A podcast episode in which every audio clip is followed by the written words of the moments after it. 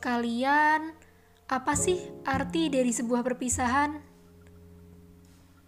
Ada yang bilang perpisahan itu sebuah pertemuan terakhir.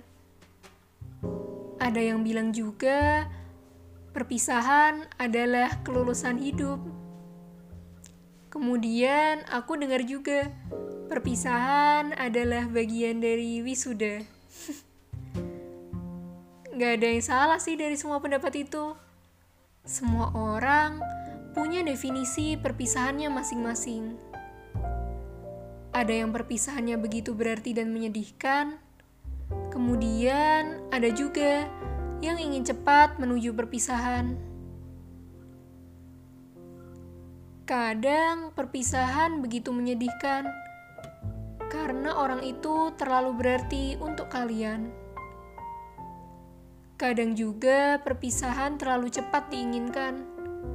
Karena kalian sangat mencintai diri kalian sendiri, sehingga tak ingin orang lain menyakitinya. Perpisahan sering kali diperlukan, bukan hanya untuk menjauhkan manusia, tapi juga untuk menyelamatkan keadaan. Tentang prioritas dan harapan tentang asa dan luka, karena pada akhirnya perpisahan adalah takdir yang tak diinginkan, tapi harus disiapkan.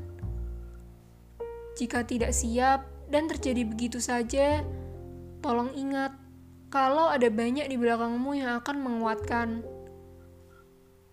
Walau tak semua yang pernah merasakan, tapi yakinlah kalau kesedihan karena perpisahan bisa dimengerti.